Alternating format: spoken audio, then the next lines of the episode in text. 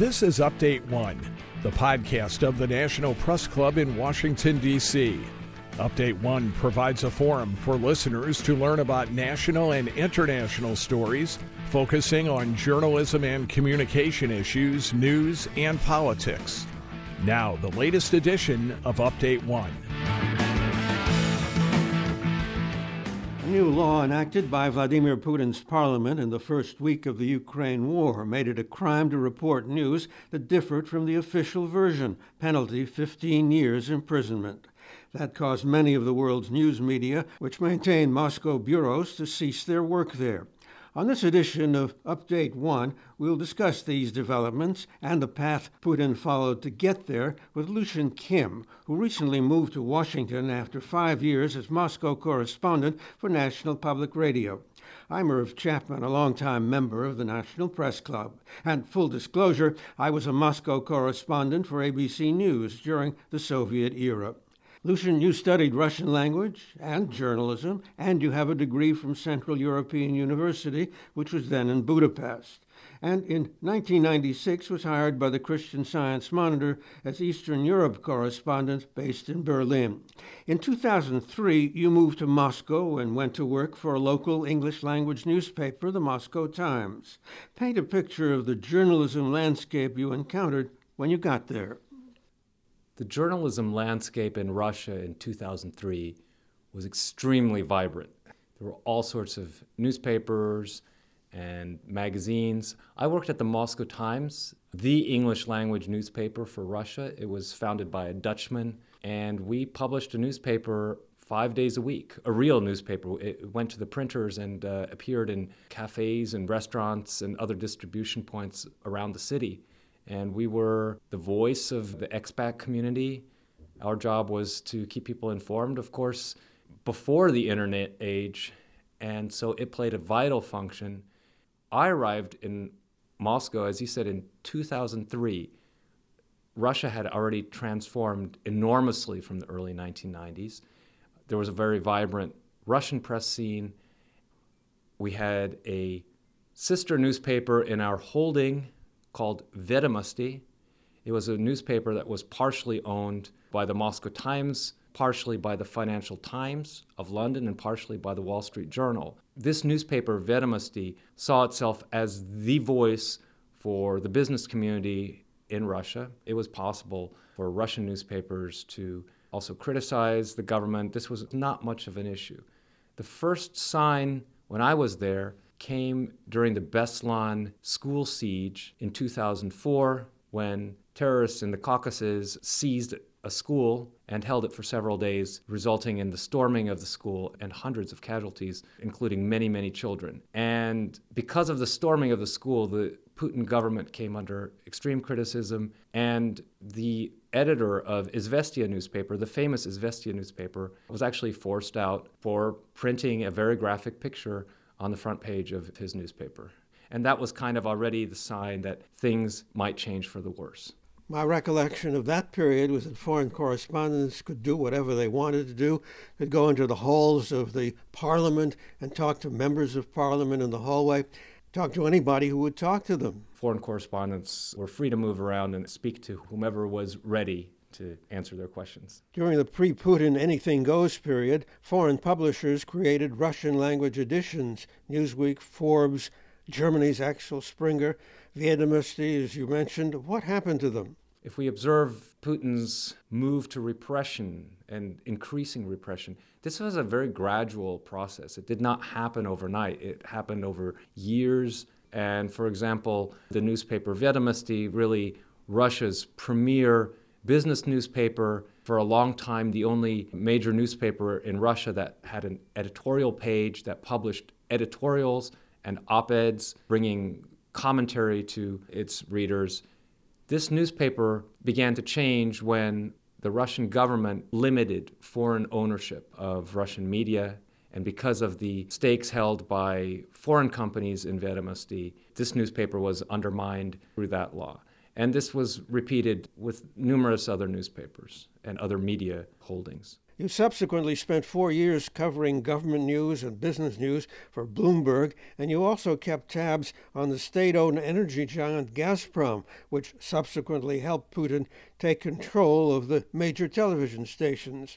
What happened to the press and your ability to cover Russia during that period? As a foreign correspondent working in Russia, I felt no limitations. But access for foreign reporters got narrower and narrower. So there weren't a lot of people that were ready to talk to you inside the government. Irv, you mentioned how in the 90s it was possible to go into parliament and talk to people. It was still possible to go into parliament, but if you could get a good interview with someone was another question. And I noticed this also with the energy company Gazprom, which I covered. I spoke a lot with their main spokesman but there was very controlled access to top executives, and their message was always very prepared. And so while I didn't feel anybody was telling me what I could say, I was limited in kind of sources that I could access. And I should say, even ordinary Russians became more and more reluctant to speak with foreign journalists. They were being told that foreign media were fighting an information war with Russia, and they became very reluctant to offer an opinion or offer their names together with an opinion. A seminal event for Putin was the demonstrations that broke out in Moscow and across the country in 2011 to protest election fraud in the voting for parliament that gave Putin's United Russia Party a claim on victory, and that Putin himself ran for president after a four year hiatus, and the election was equally dishonest. How did Putin react, and how did that impact on the press? The protests of 2011 and 2012, as you said, were really a seminal moment. They were probably the biggest challenge to Putin's rule so far. And he reacted with shock. This was something he wasn't expecting.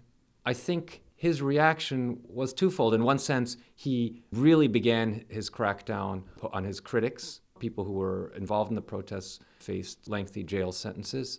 How it affected media in general, I would say, was Putin realized at that moment the potential and really the danger for his regime in the internet.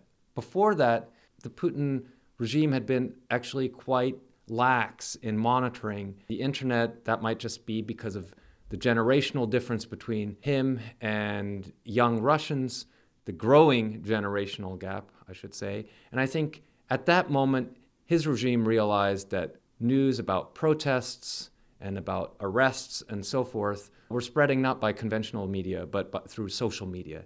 And in this moment, I think Putin realized he also needed to get a grip on social media and sort of new and non traditional ways of communication.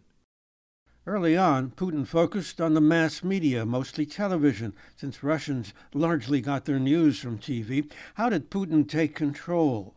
And at what point did the major national newspapers become government mouthpieces? Putin understood the power of television, and his first move against independent media or media that did not spout the Kremlin line was his assault on NTV, a Russian news channel, which ended up in the hands of Gazprom Media, the media holding of the energy company Gazprom. And NTV today is almost impossible to watch because of its close alignment to the Kremlin. It broadcasts some of the most tendentious hit jobs against Kremlin critics. So NTV is actually very symbolic. His first target when he came into office has now become one of the most loyal mouthpieces of the regime. As I mentioned before, for the newspapers, it was a gradual process. A relatively small portion of the population still reads newspapers, so this wasn't a top priority. But what we're seeing is that even newspapers now are very limited in what they can say. You mentioned that Putin turned attention to the internet until he made a final grab as part of his information war. How did he go about that? Well, Putin's grab for the internet was also a gradual process. I think it only began to dawn on him and his entourage what kind of power social media had, beginning with the Arab Spring and then the protests which broke out in Moscow and in other Russian cities in 2011. Putin began to think of the so called sovereign internet. And this is something that his technicians began to work on very intensively. The idea that Russia could somehow shut itself off from the global internet while maintaining an internal internet. The way the Kremlin advertised this was that this was a defensive project in case enemies, primarily the United States, would shut off Russia from the internet. But this was a project that he developed in this idea of information space in Russia protected from outside. At the same time, we saw the main government censor going after major internet companies like YouTube and Facebook and Twitter and TikTok for spreading news about protests when opposition leader Alexei Navalny was arrested in early 2021. The Russian internet censor went after the major social media companies for spreading information about so called illegal or unsanctioned protests. Later, when Navalny's organization was labeled extremist by the government, that also gave a legal basis for the Putin regime to demand social media take down extremist material. So it was a slow but steady strangulation. China in recent years has put the squeeze on foreign news bureaus, and several have now located their China watchers in neighboring countries. Is the same thing going to happen with coverage of Russia? What's happening at foreign bureaus in Moscow is truly unprecedented. The law says media are not allowed to refer to what's going on in Ukraine as a war. Instead, they should use the government's euphemistic term, special military operation. It's very ambiguous. Foreign companies that have suspended their operations in Moscow don't yet know if that applies to them, and they don't want to take any chances. And sort of this chilling effect of this law is unprecedented. The New York Times, for example, operated in Moscow throughout the Cold War we're really entering uncharted territory. As journalists, you don't know what you're allowed to report anymore. I spoke to one colleague who's a foreign correspondent in Moscow, and he said he's been reduced to filing brief news bulletins, nothing more than that, for fear of somehow contradicting this new draconian law. Young Russians have been major customers of the same well known social networks as everybody else in the world, and they've been able to travel and learn how other countries are governed can all that be suddenly repressed? Can Putin create a Chinese style Great Firewall? This is a question that I put to the editor of one independent media outlet just a couple of years ago, and he could not imagine that that would happen. He thought it was too late, that the cat was already out of the bag. There was just no way of reversing that. But his media outlet has been now barred from the internet. I believe he's even been labeled a foreign agent. So we're seeing things happening in Russia today that were very hard to imagine even just a couple of years ago. Given the current situation and the fact that the government can use almost any pretext to close down Twitter or Facebook or Instagram, it's very possible that Russians will soon find themselves living in a very isolated world. I've been discussing the media landscape in Russia with Lucian Kim, who was until recently the Moscow correspondent for National Public Radio. I'm Irv Chapman for the National Press Club in Washington. Thank you, Lucian. Thanks so much, Irv.